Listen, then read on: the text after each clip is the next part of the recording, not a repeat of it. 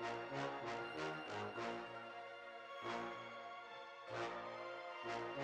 you.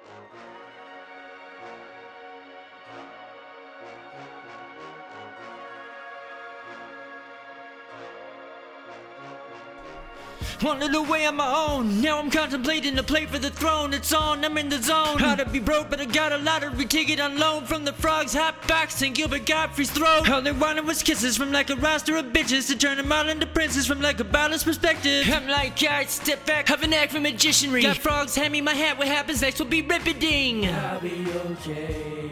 I guess I got it, don't everybody offer to help at once. I'll be no slave. Jamie to that, no fucking way. My main concern is Arthur Jeters and blunts.